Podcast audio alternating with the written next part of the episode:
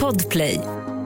Live från Studio 1, du lyssnar på DJ Messiah, ditt nyhetsflöde. Det är torsdag, jag heter Messiah Hallberg. Klara Doktorow. John Welander Lambrell. Jag var igår inne på en av få återvarande DVD-butiker i, i stan. Vad finns det Ja, kvar? jag köpte tre stycken DVDs. Nej, men det, vadå, en dedikerad DVD-butik? Ja, de har lite böcker och sånt också, men de är fortfarande... Jag blir så förvånad. Det finns ju fortfarande CD-butiker, flera stycken. Mm, jag så att, eh, jag blir inte förvånad. Det är ju retroaffär kallas det. Ja. Det är inte en antikaffär. Jo, Jo, typ det är som en det. antikaffär. Nej, så, jag, jag blev väldigt glad för jag hittade några filmer som, eftersom jag numera är en laglydig medborgare och inte laddar ner grejer. Och inte Det är inte heller, olagligt att streama. Nej, fast de här finns inte på stream. Mm. Ja, de finns på tysk stream, men det vill jag inte ha. Jag vill ha med, jag vill, det är en tysk film bland annat och då vill jag ha den med svensk text och då måste jag... Men det brukar finnas engelsk text. Man kan ju ha VPN och så. Ja, det men brukar alltså, Ja, finnas. vet, men det, det är fusk. Är det fusk? Ja. Ja, okej. En köpte jag som visserligen finns att streama på typ SF Anytime, så den hade jag kunnat. The Boy from Heaven, Tarik Salehs nya. Jaha, varför du köpte den på DVD? Ja, men jag tyckte... När den finns att streama? Ja, men det var... Alltså, så bra kvalitet är det ju inte på fotot så att du behöver ha den på Blu-ray. Nej, det här är inte ens Blu-ray, det är DVD. Men, men, men, ja, men det var en present till min fru, hon har velat se den. Så jag tycker det är mysigare, bort stream är tråkigt. Det ser ut som att du ska ha ett sånt här bås i Thailand. Du säljer dem där. Typ ett drunkpås. Nej, som Måste du alltid gå dit? Alltid runkpås. Det är väl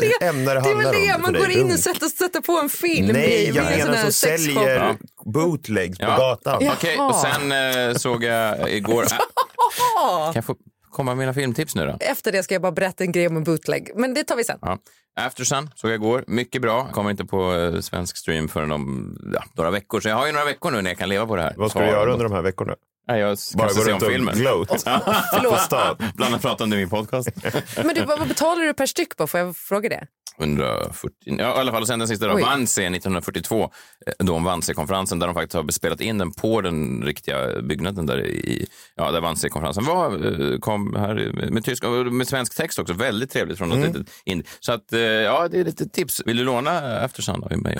Nej, men vi att jag, min pappa hade jag tänkt ge till min pappa på något sätt. Så att, eh, den Ja. kanske jag kan få. Ja, han har fortfarande men, det. men om jag skulle Ja. ge dig den här nu och säga, se den här till imorgon, skulle du kunna, har du en spelare hemma?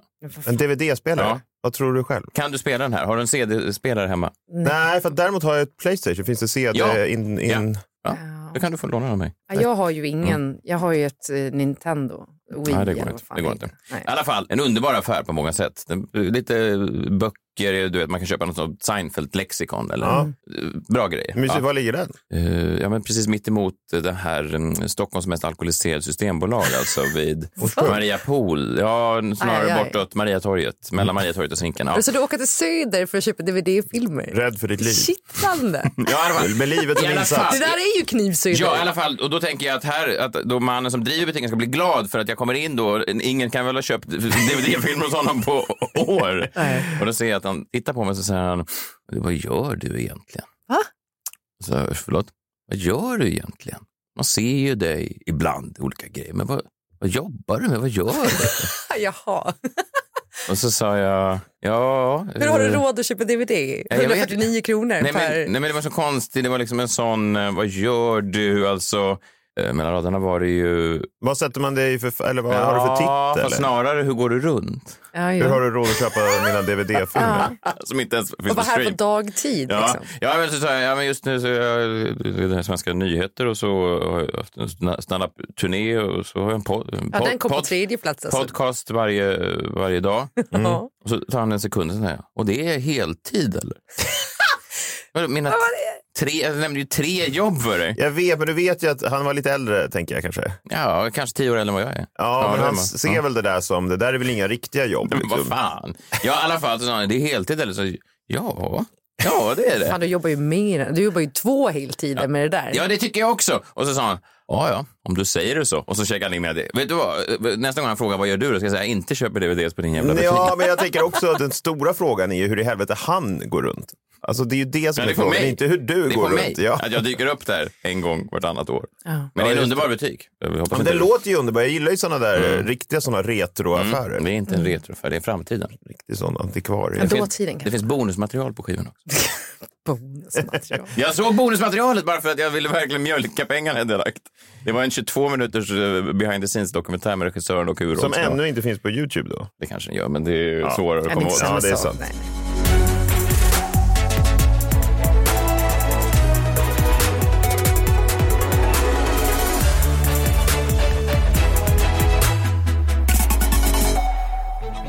God morgon på er. Denna torsdag. Solen skiner i Stockholm. Det är ju härligt. Inte nu, men den gjorde det igår och kommer göra det senare idag också. På tal om bootleg, jag träffade min brorsa förra veckan. Han var uppe i Stockholm och vi gick på Grand Hotel och tog lite champagne för han skulle på den här franchisegalan som galna människor som har franchiseföretag går på.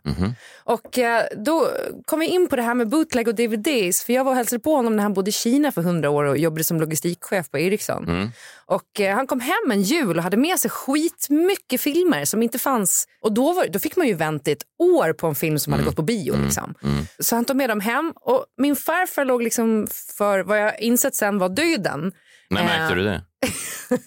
ganska snabbt in på. eh, men då, då hade han massa DVD-skivor, brorsan. Och jag satte på You've got mail på julafton. Och så morsan och farsan var så här, men nu ska vi åka och hälsa på farfar. Framtidsfilm, kommer du när den kom? Revolutionen kring e-post. You've got mail ja. Ja, ja. att man, det var den nya typen av dejtande, att man kunde e-maila varandra. Just Fast var väl en, revolutionen hade väl redan hänt. Alltså, det var ju bara att Meg Ryan inte kom på det för några år senare. De var ju egentligen fiender och de catfishade lite varandra, för de var ju inte öppna med vilka de var. Ja, skitsamma, det handlar inte om filmen nu. Utan jag tittade på den här och vägrade följa med till min farfar för vi hade haft en liten dust innan han hamnade på det här.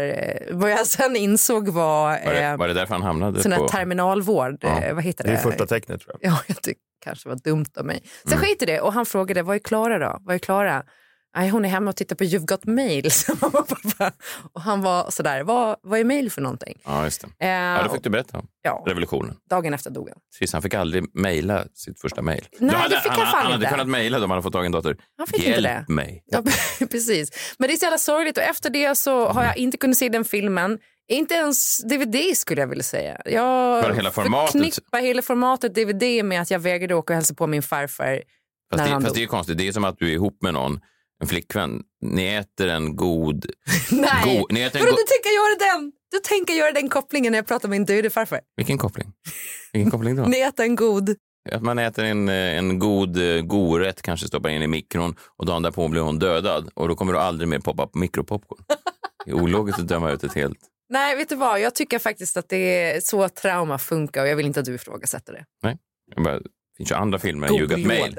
Det. Du är liksom lite mer där uppe med Tom Hanks och Meg Men, Ryan. men, men om någon kommer med en CD-skiva, då, tycker du, då sätter det inte igång ett trauma. Nej, inte Men, det, samma sak. men det, hur, hur kan du se det på håll då? Va? Kan du se skillnad på skivor på håll? Ja, men en DVD-skiva och en CD-skiva är två helt olika format på förpackningen. Ja, jag vet, men om du ser bara skivan ligga i solen och glimra. Ja, nej, du hör det det svårt. ja, det blir svårt. Men hur ofta, ser med du, hur ofta ser du en CD-skiva? ligga och glimra i skogen.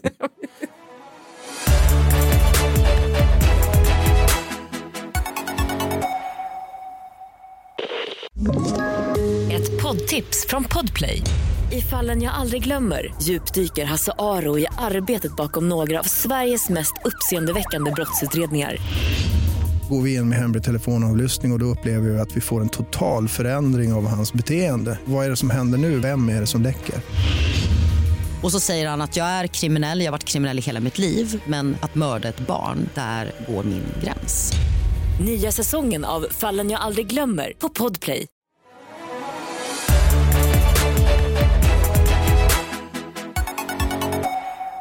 Jag tänkte bara utreda med er, eh, nu heter hon inte Camilla Parker Bowles, vad heter hon egentligen? Camilla? Shand, eller Shand. Okay. Hon är i alla fall som då är gift med den nya kung Charles. Det här var ett klipp då som jag eh, kom över, kom över, jag såg det, under då kröningen av Charles. Lyssna vad de sjunger till Camilla i kyrkan om ni hör vad jag hör.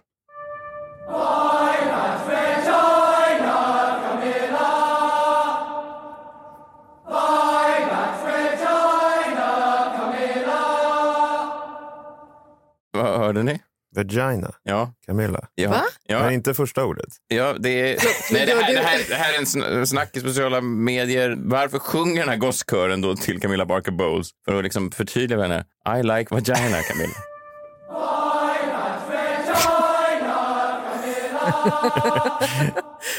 Men du inser att... eh,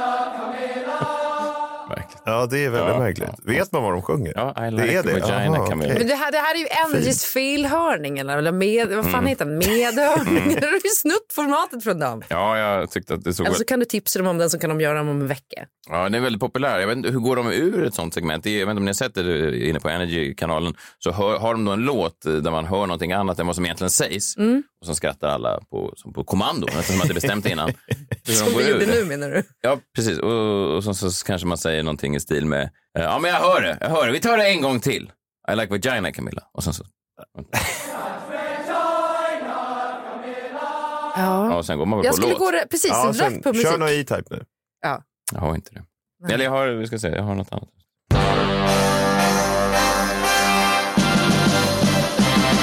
Bättre, bättre. Messiahs minut. Låt oss eh, diskutera hur det kommer sig att vissa artister måste befinna sig i en viss zon när de gör sina främsta framträdanden. Det handlar om eh, stand-up comedy igen. Eh, Det handlar om John Mulaney, stor amerikansk komiker som släppte sin senaste show på Netflix förra veckan. Den heter Baby J. John Mulaney, om man har sett honom eller om man inte har sett honom så kan jag beskriva honom nu. Han är väldigt så clean. Han såg väldigt ut som, det var en stand-up som man kunde gå på hela familjen. Alltså det var liksom inga grova skämt, det var inga under bältet-grejer egentligen. Bibelböldets klister. Precis, fast väldigt bra, vågat men utan att vara grov i mun och så. Alltså som en bra Pixar-film. Ja, precis som en bra Pixar-film. Ja, det kan man absolut säga. Välskrivet, underfundigt. Ja. Ja. Finns skämt för vuxna som inte barn förstår. Ja, kanske inte jättemånga barn i hans publik ändå. men Strunt samma, han var lite så wholesome känns han. Han hade en, eh, en väldigt vacker fru, det var liksom, de var nygifta, det var sådär, inga konstigheter. Men sen utvecklade han, eller han tog upp sitt gamla drogmissbruk eh, precis efter pandemin och varit borta ett år och liksom varit på rehab och eh, drogat rejält och det handlar hela showen om. Ja, vi, vi kan lyssna lite hur han knyter ihop sin säck. Because, like, look, I, I used to care what everyone thought about me so much. It was all I cared about. All I cared about was what other people thought of me. And I don't anymore. And I don't because I can honestly say, what is someone going to do to me that's worse than what I would do to myself? What are you going to cancel John Mullaney? I'll kill him. I almost did. Bra show, fått fina recensioner. Men många recensioner återkommer till det faktum att han nu uppträder i kostym igen. Nu ser han liksom putsad ut igen. Har han inte alltid gjort det? Jo, Nej. jo, Ja. jo. Mm. precis. Han har alltid haft kostym och nu är han tillbaka i kostymen igen. Men när han jobbade fram den här showen, säger folk då som såg honom under resans gång, att det fanns en nerv. Alltså nu är det en putsad produkt. Nu är det Netflix som är tagen i liksom 40 Mhm. vinklar, kostym. Han ser nästan ut som han gjorde innan allt det här. Mm, men att ingen köper att han har varit nere på Jo, men det botten. gör man nog. Men att det saknas liksom en, en nerv som fanns när han jobbade fram den. Han precis kommit ut från rehab. Han kanske var skäggig, han kanske stod i en t-shirt. Det fanns liksom en, en närhet till det han pratade om. Som är intressant här, för det här är ju liksom en komikers grej. Att komiker måste ju på något sätt, eh, om det händer någonting i deras liv så gör de ofta kanske en show om det och sen måste man då kväll efter kväll bege sig dit igen. Men det är ju ganska svårt att låtsas Gå igenom det. Alltså, gå igenom det. Alltså nerven, skämten kan bli lika bra, men jag förstår det där kritiken om att det numera är mer putsat och att det då kanske känns mindre rått än vad det gjorde precis när det var nytt. Men det är ju inte så konstigt det här egentligen. Men kanske lite om man har gått liksom tillbaka och hela varvet runt att det känns som att han nästan skapade sin, sin drogproblematik för att ha någonting att skämta om sen. Ja, det... Hemskt i och för sig, men jag tror Cyniskt. många gör sånt. Jag, jag tror kanske inte han gjorde det, men, men det, är, det är väldigt vanligt att komiker har såna här grejtrauman grejer, trauman och sånt där. Eh, här är en annan komiker, Stuart Lee, som är lite trött på den här genren som han kallar för eh, sad comedy. Och han pratar också om det här att det är imponerande hur man kan bearbeta trauman så en kväll i taget. I thought I'd copy some of the award winning stand up shows, the shows that are winning awards now. Copy them, yeah, and the shows that are winning awards now, they're sad stand up shows. That's the new thing, sad stand up shows. Oh, my dad's dead. Oh, I've had chemotherapy. Oh, I've got divorced. Oh, I'm adopted. Russell Kane's done one. You've heard of him, he's on the telly a lot. No, he's done one about his dad dying. He's done a sad, award winning stand up show about his dad dying. Apparently, his dad dies, and then he goes a bit- bit mad, and then he becomes famous, and then he ends up getting off with loads of glamour models. It's about how awful that was for him. but like I say, I haven't seen Russell Kane's show about his dad dying. I'm sure it's very good. What I am impressed by about it, though, is the fact that he managed to not resolve his grief for long enough to tour it commercially.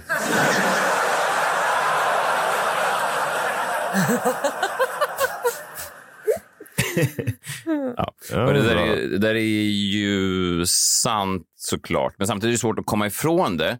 Jag vet att när em, jag började hålla på med min senaste show så var det mitt i pandemin och eh, Adam hade precis dött och jag gjorde ett gig i Lund på humorfestivalen där. Eh, Jag hade inte giggat på jättelänge för att jag inte saknade stand-up överhuvudtaget. Och det var ett av få gig som jag någonsin har gjort i liksom, typ t-shirt och jeans. Och jag gick ner där och kände mig nästan första gången helt fri. För jag tänkte att jag kanske bara gör det här en gång, kanske bara pratar om det här en gång. Jag visste inte ens om det skulle bli en show. Eh, och jag tror att jag har en inspelning av det, bara en sån brusig MP3-inspelning av det. Och det är liksom bland det bästa jag har gjort på en scen, just för att man var helt fri. Precis som jag tror att John Mulaney kände sig helt fri när han kom ut från rehab. Okej. Alltså det finns en... eh, Den där råheten. det finns en råhet som är väldigt svår att återskapa. Jag har försökt göra det med min turné och, och liksom försökt skifta runt och flytta segment och göra mycket publikinteraktion och sådär. Men man är liksom inte, ska man säga, sorgen man känner hos sin vän exempelvis, eller första gången man pratar om sin pappas begravning på scen så är det inte, det, blir, det är svårt att återskapa. Det är liksom en, det är en jakt efter den där nerven hela tiden. Och vissa kvällar så går man ut och känner att man har kommit åt den och vissa kvällar så går man ut och tänker att man bara har tagit sitt manus egentligen.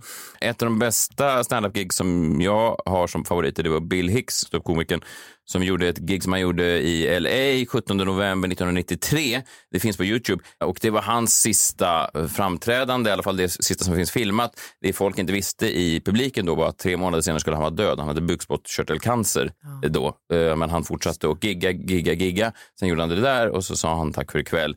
Och sen gick han hem och läste massa science fiction och sånt där hemma hos sina föräldrar och sen dog han tre månader senare. Det kan man kolla upp, det finns på Youtube. Det är ganska starkt. Och på tal om det där med nerven, det är någonting när man talar om för en komiker att det spelar, ingenting spelar någon roll. Om man låter ett proffs bara bearbeta sina trauman eller någonting, den där första, eller sista då, råa gången. Svårt att komma åt den igen. Eh, Allt man kan göra är att eh, jaga efter det, men det är väl de riktigt duktiga som kan få det att se ut som att det faktiskt sker eh, nya trauman kväll efter kväll efter kväll, tänker jag.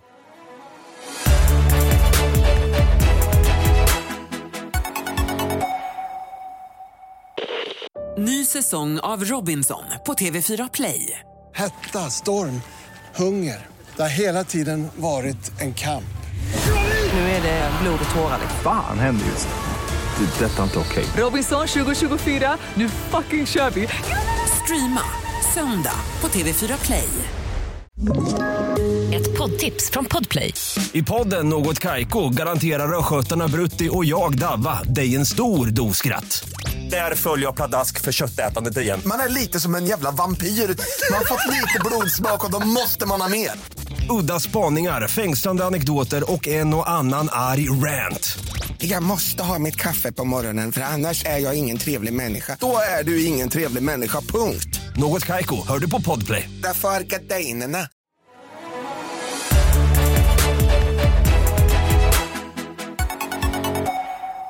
Krimmorgon eh, strax. Eh, John, förra veckan pratade om Byron Bay. Ja, precis. Theo Hayes som försvann där. Just det, precis. Vi har fått ett eh, mejl från en tjej som heter Ina eh, som bor i Byron. Mm. Tyckte det var väldigt intressant eh, avsnitt då förra veckan. Men hon säger så här angående drogscenen där i Byron Bay. Gräs som är vanligt här, det får det inte att göra sådana där saker. Däremot är det väldigt vanligt här i Byron med massa svamp och andra läskiga saker som du kan droppa på handen. Eh, som du kan trippa eh, galet på. Då. Ja, Jag bodde med en kille som använde en groda och slickade på den. Alltså Oj. den var då den, hans drog. Han Alltså en exotisk groda. Ja, det är väldigt Byron Bay. han ville ha en prins. Nej. Nej, jag vill inte ha prins. Ville bara bli hög. Ja, jag tror han ville bli hög. Eller en prins, något av dem. I alla fall, ja, och då, då försökte han trippa på en groda, slicka på en groda, blev superhög, gick ut förvirrad i skogen och gjorde massa konstiga saker. Han gick ut naken i regnet Ja. och de hittade honom som tur var. Så att möjligtvis, alltså din teori där, någonting kanske med droger sådär, kanske inte gräs då, men kanske hade han en Kanske, men groda. kan, man- kan man komma och gå? För det tror jag är av vikt här, att man, att man kan komma och gå ur en sån psykos. För glöm inte att han har suttit och, och, chattat Ja, med sina kompisar och kollat på eh, humorprogram på YouTube. Men jag undrar också Det om låter inte så hon, trippigt. hon kanske inte har testat dåligt hasch bara. Men intressant att höra. Jag tror nog att det skulle kunna vara en tyngre drog i så fall. Till och med en groda. Jag hade hört talas om det som en drog och det verkar ju konstigt att han skulle ha... Ja, vem- vem vet? Vem vet? Vi får Vi vet inte. Det är ett jävla mysterium. Ja, nu är det i alla fall dags eh, för någonting annat från krimvärlden. Krimmorgon. Krimmorgon. Torsdag morgon, John Wilander Lambrell har ett krimfall som han vill gå igenom. Ja, alltså... Vi riktar blickarna mot Tyskland den här gången. Jag tror aldrig vi har pratat om något tyskt fall innan. Det här är väl kanske ett av Tysklands mest uppmärksammade fall någonsin. Det inleds då en kväll i september 1981 då eh, Ursula Herrmann som var tio år skulle då cykla hem från skolan eh, genom ett skogsparti. Det var första skoldagen efter sommarlovet och eh, ja, det här var ett ganska så liksom, lantligt idylliskt område i södra Tyskland. Vad kallas det? Bavarien, Ja, alltså där runt München. Eh, Bayern kanske. Bayern kallas det, ja just det. Eh, Väldigt vackert. Ja, väldigt vackert. Och det här var liksom en liten småstad så där ingenting hände och alla hade öppen dörr och det här vanliga liksom. Eh, Liksom, korna går och tittar in genom fönstren på huset, det är på den nivån. Ja, precis. Eh, Och eh, tyvärr... Vad, vad letar ja, de? det vet jag På inte. ett, på Är det, någon som har, är det någon som har gömt deras havre? Också väldigt mycket dockor i sina fönster. Det är i och för sig märkligt. Ja, okej, det förtäljer inte den här historien. Men Ursula kommer i alla fall inte hem då. Hennes föräldrar blir såklart jätteoroliga. De drar ihop en skallgångskedja, och de och polisen. Eh, och man hittar då Ursulas röda cykel. Den låg slängd inne i skogen, då 20 meter från den här stigen där man tror att hon hade cyklat. Men den lilla flickan liksom var ju som då uppslukad av jorden. Hon var helt borta. Det händer ingenting förrän två dagar senare och då började det komma märkliga telefonsamtal hem till hennes föräldrar. När Ursulas föräldrar lyfte luren så hörde de något väldigt märkligt. Det var bara en kort melodi spelades upp då två gånger efter varandra och sedan avbröt samtalet. Gud, det här är ju en skräckfilm. Ja, det är, det är verkligen en skräckfilm. Vi lyssnar på den här melodin. Det jag nog inte förlåt, döma. förlåt. Vad fan. Nej, det var osmakligt. Förlåt. Det var, det var jag som blandade ihop knapparna. Nu lyssnar jag på det. Förlåt. det hade varit något. like, I like vagina Ja, men grejen är att så här, det hade varit konstigt, men det här är fan nästan lika konstigt. Om än inte lika kanske osmakligt.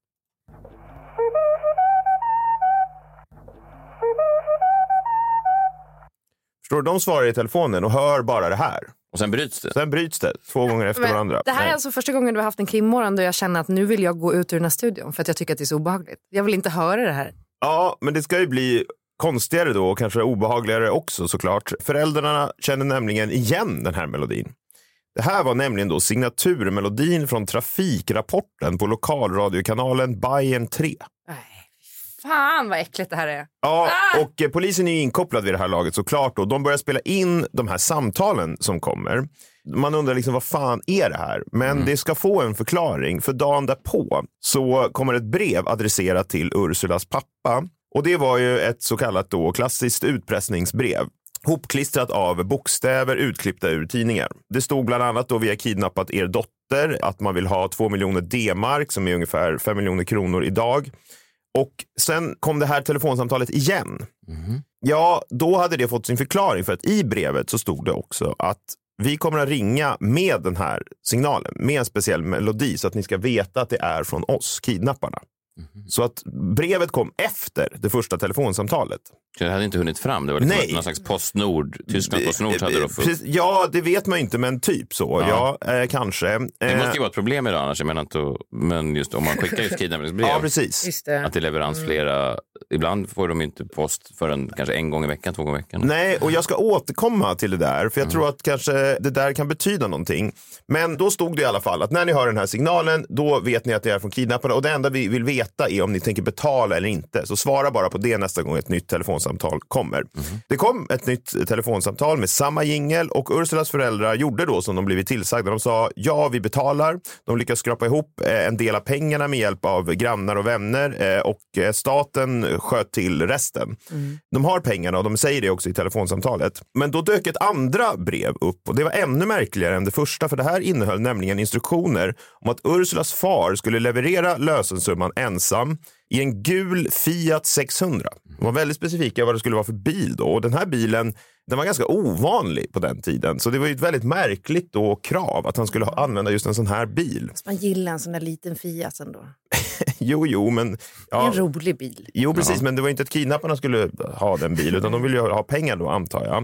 Eh, men det står liksom ingenting om när och var de här pengarna ska lämnas över till kidnapparna. Det är en väldigt märklig grej, eller hur? Vi vill ha de här pengarna, men eh, vi uppger ingen adress eller någon dag eller sådär. Och några ytterligare instruktioner kom aldrig. Det kom aldrig några mer brev. Det kom aldrig några mer telefonsamtal. Det gick ytterligare två veckor utan att någonting hände och då bestämde polisen sig för att söka igenom den här skogen igen där hon försvunnit, Ursula. Och ja, har man följt true crime i någon mån så vet man ju att skogen aldrig är speciellt bra. Nej. Ett hundratal poliser och tio spårhundar finkammade det här området. De kollade om det fanns någonting nedgrävt genom att med jämna mellanrum stöta ner ett sånt här järnspett i marken. Så de gick och slog med det i marken då, för de hade inte hittat något ovan jord. Och i en liten glänta i skogen, 800 meter från den stigen där Ursula hade cyklat, så slog ett av de här spetten emot något hårt. Och så upptäckte man att det var en låda. En låda som var nedgrävd i marken. Och när man bände upp locket på den här lådan så hittade man Ursulas eh, kropp i lådan. Hon hade dött av kvävning efter bara några timmar i lådan visade Nej sig vad sen. fan, vad fan håller du på med? Det här är min absolut största skräck i hela livet att bli levande begravd. Jag vill inte höra det här. Ja, fast vi återkommer lite till det där. Okej. För det ser ju så ut när de hittar henne. De kollar igenom den här lådan och det fanns inga spår av att hon skulle försökt ta sig ut eller ens rört sig där inne. Du vet att jag har fortfarande ångestattacker när jag tänker på första säsongen av Bron. Var det någon som blev levande begravd där? Ja, precis. Det som man kommer fram till i alla fall, och jag vet inte om det här bättrar på din ångest, men Ursula hade sannolikt varit bedövad när hon placerades i det underjordiska fängelset. För det fanns liksom inga tecken på när hon försökt ta sig ut därifrån. Hon bara, okej. Och när man då, liksom, ja det är ju otäckt då, men det borde funnits tecken på om man håller på att kvävas att man har försökt ta sig därifrån. Läkarna misstänkte att kidnapparen hade sövt henne med kväveoxid innan.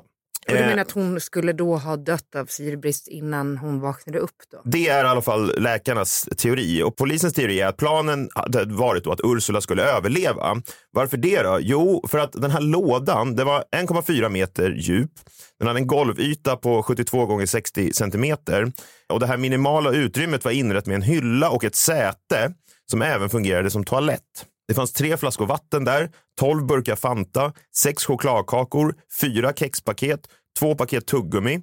Det fanns också 21 serietidningar och böcker, en lampa och en bärbar radio i den här lådan. 1,40 meter djup och 72 gånger 60 centimeter bred. Det är inte stort. Nej, det är inte så stort. mycket. Man Nej, men- det ner får- mycket. Ja, precis. Men de Eh, räknar då inte på syretillförseln. Jävla klåpare. Lådan hade ett ventilationssystem med ett plaströr som stack upp ovanför marken, men det hade inte gett då eh, tillräckligt med syre. Nej, för det är inte så ventilation funkar. För- nej, precis. De behöver ha tillluft och frånluft, jävla Ja, idioter. eh, ja, Ja, ex- till och med jag kan det. Jag har inte ens gått liksom, färdigt skolan. Ja, men visst, det tyder ju på att man, alltså man hade planerat att Ursula skulle överleva i Ja, den här ja. lådan, eller hur? Varför Ja. lägga ner alla de där andra grejerna annars?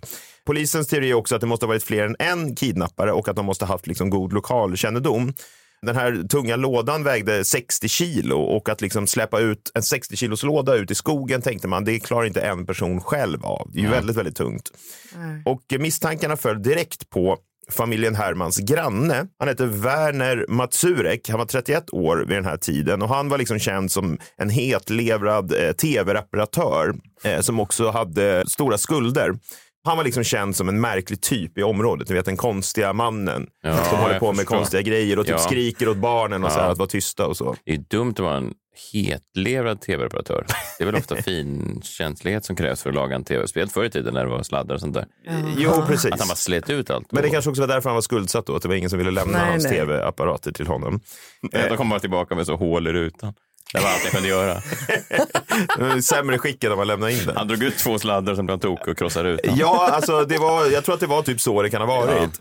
Eh, Den här Mats Werner då, han hade också en alkoholiserad kompis, Klaus Pappfinger. Ja, men, alltså, ni, ni ser dem Ja. framför er, lite Ja. så här, kvarterets, Klaus. liksom, ja. Olyckskorpar. Ja, men lite film så. min, min pappa. Det är en ganska fin titel. Ja, Mm. de var väl, precis, det här kan ha byggt på de här då. Och den här Klaus, han säger att, eh, ja, han erkänner att han hade grävt hålet i marken och att han hade gjort det här tillsammans med den här Werner då i ett förhör, men han tar senare tillbaka det i ett senare förhör. Och polisen har liksom inga riktiga bevis mot den här Werner eller Klaus eh, och de båda männen eh, går fria, man släpper dem. Och under de första fyra åren efter Ursulas död så jämförde polisen 19 000 fingeravtryck och kollade 15 000 personer och 11 000 fordon utan något resultat. Och det dröjer alltså, det här var 1981 och det dröjer till 2007 då polisen tar upp fallet igen. Nu är den här Klaus död, men Werner Matsurek eh, lever fortfarande. Det man har lyckats med då 2007 är att man har fått fram DNA-profiler Oj. från hårstrån och andra spår som hittats i lådan. Och man går ju direkt till den här Werner Matsurek då, topsar honom. Hans DNA matchar inte. Nej. Klaus alkoholiserade lik grävs upp och testas, men hans DNA matchade inte heller. Man tar upp honom ur, ur graven och sådär. I samband med det här så gör polisen också en husrannsakan hemma hos den här Werner Matsurek som lever och då hittar de någonting. De hittar då en rullbandspelare. Alltså sånt som Messiah använder idag för att spela upp musik. Ja. Eh, Efter flera månaders analys av den här rullbandspelaren så meddelar då en tysk ljudexpert att signaturmelodin från trafikrapporten, den som spelats upp för föräldrarna, sannolikt hade spelats in med just den bandspelaren. Oj. Man menar då på att det finns liksom störningar i ljudet som ger exakt det ljudet som man har inspelat från telefonsamtalet som ger nu när man testar den igen. Och det experten fäste sig vid var speciellt ett klickljud som hördes på de inspelade telefonsamtalen. Och de här ljuden menar han var identiska med den här eh, rullbandspelaren som hittats hemma hos Werner. Den här Werner hävdade att bandspelaren i fråga inte hade funnits i hans ägo 1981. Det här är lång tid efter, utan att han hade köpt den på en loppmarknad det året, 2007. Men han kunde inte bevisa det och ingen på den här loppmarknaden kom ihåg att en sådan bandspelare hade funnits där. Okej, den här Werner Matsurek då, han beskrevs i pressen som en skäggig jätte och det är han verkligen. Under rättegången då, när man väckte åtal mot honom, framkom mycket så berättade en del om honom som person. Hans egna barn vittnade till exempel mot honom och sa att han var en jävel. Han hade haft problem med rättvisan tidigare. 1974 hade han dödat en hund genom att stänga in den levande i en frysbox och låtit den frysa ihjäl. Och sen hade han skrutit om det. Och Werner döms på det här, mot sitt nekande, till livstidsfängelse för att ha kidnappat Ursula Herrmann och låtit henne dö inne i lådan. Ja, det finns de som tvivlar på att sanningen verkligen har kommit fram i det här fallet, trots att han dömdes. En av dem är Ursulas bror, Mikael Herrmann. Han har blivit allt mer skeptisk till att den här Werner Matsurek verkligen är den skyldige och han har vikt sitt liv åt att gå igenom fakta i fallet. Till exempel tycker inte den här brodern då att bandspelarspåret riktigt håller och det var det enda han blev egentligen dömd på. Ja, det är ganska svagt. Ja, det får man ändå säga då. Alltså, han menar också att det finns saker som tyder på att det kan ha varit andra eh, inblandade och han är kritisk mot polisen att de inte Ja, ut... ja, för jag tänker just med den där bandspelaren och loppis-storyn. Den är ju inte heller så farfetched för att han, ja visst han är granne, eh, det är märkligt att den dyker upp hos honom.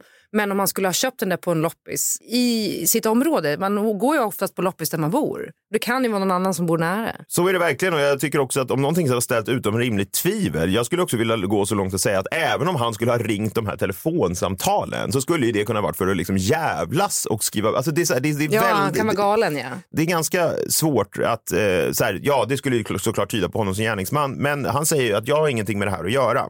Den här brodern, då, Ursulas bror, tycker också att eh, man skulle ha utrett andra personer, framförallt personer som bodde på en närliggande internatskola. Den här brodern då har vädjat till åklagarna att öppna upp fallet igen, men fått avslag på avslag på avslag. Den här Werner fortsätter att hävda att han är oskyldig och där står vi nu ungefär.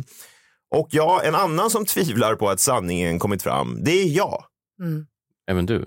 Även jag Ja. tvivlar på det här. Ja. Först och främst är ju det enda beviset mot Werner den här bandspelaren. Och den här brorsan då till Ursula har låtit göra tester på den här ljudslingen efteråt och andra experter har fått titta på det här. Och de har kommit fram till att det finns massa orsaker till att den här gingen kan ha låtit som den har låtit.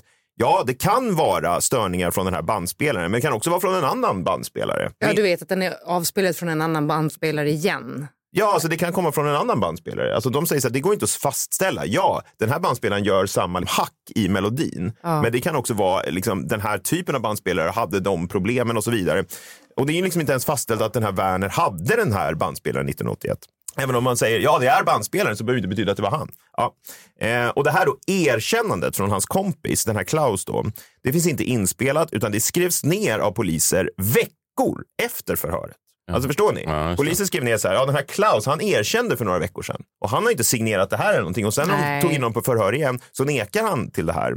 Ja, och sen så hade man också hittat en, vad jag vet inte fan vad det här kallas, en ledning eller en vajer som man kunde använda för att prata igenom med burkar. Kommer ni ihåg det här? Ja, ja, burktelefon. Burktelefon, Ja, kallades ja, det ja, det? ja, Ja, men det nu var ju- använder det fortfarande för att prata med mina barn. Ja, men bra. De, de säger att vi ska skaffa iPhones, men jag tycker det är onödigt. Ja, jag förstår. Men det det är, ju, det är det ju en fantastisk grej. Man kan ha ett snöre mellan två burkar och Ja. prata. Det är ju ändå rätt Det coolt. blir sämre foton dock. Ja, just det. Eh, Och det är svårt också för andra att kontakta dig då. Alltså Ja, då måste det- man ha en sån Och det är väl det burktelefon. som är det fina med det. Det är hela poängen Det var kanske. det som var så svårt när jag jobbade på Svenska nyheter, just att de andra ville ha tag i mig. Ja, just det. Här har du en vajer som ni måste dra hela vägen från Gärdet hem till mig. Men man hade nämligen hittat en sån här då vajer eller ledning i skogen när man gjorde de här söken. Men man hade inte tagit med sig den till polisstationen. Och när man begav sig ut igen för att leta efter den så var den borta. Och en sån ledning återfanns faktiskt senare på den här internatskolan i ett av elevrummen. Men inget verkade liksom ha kommit av det. Tester som man, den här brorsan lät göra visar också att man i bakgrunden på papprena där utpressningsbreven var skrivna på kan skönja matematiska modeller. Sådana matematiska modeller som lärdes ut på den här internatskolan. Förstår ni? Att någon har satt på ett papper så kan Ja. man se hur det Ja, nästan så att liksom Ja, pappret under. Eller Ja, som pappret en kalkylpapper, Ja, ja. precis. Ja. Det ser liksom lite grann ut så. Och jag, nu ska jag nå till min slutsats här. Jag tror att det här inte alls var begånget av den här äh, Werner, äh, den argsinta tv-reparatören. Jag tror att det var två studenter från den här internatskolan som begick den här kidnappningen. Jag tycker att man ska leta efter två outsiders på den här skolan som bara hängde med varandra. De var inte med i stora grupper. Jag tycker att mycket talar för att det är unga personer som har begått det här. Den här Werner var ju 31, det tycker jag är lite för gammalt. För liksom, titta på sättet på vilket det här brottet är utfört. De har lagt ner en massa grejer till Ursula. Planen var ju då uppenbarligen inte att hon skulle dö, utan att hon skulle bara sitta där ett tag tills man hade fått pengarna. Men ändå lyckas de inte bara göra då ett ordentligt hål i lådan så att hon kunde andas. Det tyder på omognad tycker jag. Ja, precis. Alltså, en tv-operatör vet ju att man behöver till och från luft. Jag tror det. Att han är tv-reparatör säger också någonting om att han är i alla fall någorlunda praktiskt lagd, även om han var argsint tv-reparatör. Och den här Werner då, eh, han måste ju också förstått en annan grej. Han var ju granne till Ursula. Mm. Vad tänker ni om det? Att grannen kan bli misstänkt. Att Ursula skulle väl ha känt igen honom. det. Och om han då planerade att släppa Ursula, för att, Ja. då hade ju han åkt dit ändå. Ja, såklart. Det har man inte ens tänkt på. Det är här ju- slog mig när jag läste om det här och jag har Ja. inte läst om någon annan som har skrivit om det. För att dels så, han såg ut som en skäggig jätte. Mm. Vad Han såg- hände i dig då när du upptäckte det här? Nej, men på- jag fick gåshud nu också Ja, när jag det berättade om Ja, det. det Nej, men bara så här, varför skulle han ha låtit henne leva då? Hon skulle ju ha känt igen honom såklart. Men det är framförallt en annan sak som jag inte kan släppa. Och det är att det tar två dagar från att Ursula försvinner till att hennes föräldrar får första telefonsamtalet. Vad tycker ni att det tyder på? Och tre dagar innan brevet kommer. Varför skulle han vänta så länge? Mm, ja, det vet jag inte, men jag vet att jag har gåshud. Jag vet inte varför jag har gåshud, men Nej. det känns som att du har en teori. Ja, men jag har en teori. Att så här, varför vänta så länge? Jag tänker man har gjort hela den här grejen, man har kidnappat. Det enda man vill är väl att ha pengarna. Liksom. Hon sitter i den här lådan, med det måste vara problemet, oerhört ja. stressigt. Mm. Men här kan vara en förklaring till det. Den här personen som har tagit Ursula vet inte vem hon är. Han vet inte vem familjen Herman är. Nej. Utan han tar en person, den första bästa som kommer cyklande i det här skogsområdet. Och sen väntar man på att få höra om vem det är som är försvunnen. Alltså genom media eller så. Och först då kan man börja kontakta föräldrarna. För innan visste han inte vem det var. Den här Werner visste ju precis vem hon var. Ja, att det barnet var borta. Det Ja, varför Ja. skulle han vänta så länge? Nej. det tyder på att det här är en person som inte vet vem det är de har Ja, tagit. jag har gåshud nu också. Fast Ja. det är hemskt. Det är också jättehemskt. Och jag Usch. tror att det är två yngre personer. Jag tror att det är studenter på internatskolan, för de har inte någon koppling heller till den här lokala byn. Liksom. Ingen vet vilka de är. Och jag tänker de här studenterna borde inte vara svåra att identifiera även nu 40 år senare. Men då måste man först då från rättsväsendets sida inse att man kan ha begått ett stort misstag. Så min uppmaning är svälj er stolthet och utred det här studentspåret ordentligt tycker jag. För Ursulas skull. Ja. Och eventuellt då för han som sitter felaktigt eh, dömd. Om Ja, han ver- ja lever. verkligen. Han var ju Men, inte en trevlig ja. person, men Nej. eh, man ska inte bli oskyldigt dömd för mord för det. Och en usel tv-reparatör. Ja, det var en trolig också. Ja. Ja. Otroligt... Eh, Starkt idag. eh, Tyskland känns för någon som gillar true crime som en ganska outtömd brunn. Det finns mycket, jag har sett lite, jag kommer ihåg, när jag var yngre såg jag TV4 sände ofta sådana här krim eh, reportage, eh, serier på kvällarna. Då var det ofta från Tyskland. Mm. Sådär. De, det, det händer mycket obehagligt i det Ja, landet. vi får nog tyvärr anledning att återkomma till det landet i krimmorgon framöver. Imorgon är det fredag, då har vi lite gladare grejer. Vi ska gå igenom eh, Eurovision-favoriterna inför helgen. eh, ja, och eh, lite annat. Fräcka fredag kommer tillbaka också. Ja, det kommer att bli eh, lite tips, lite goda tips som man inte vill. Otroligt, det var väldigt eh, ekivokt förra veckan. Ja, det blir nog det imorgon också, men, eh, men kanske på ett annat sätt. Men det är något för alla skulle jag säga. Det låter spännande. alla fall. Vi hörs då, då. Tack för att ni är med oss. Ta hand om er själva så länge och varandra. Hej!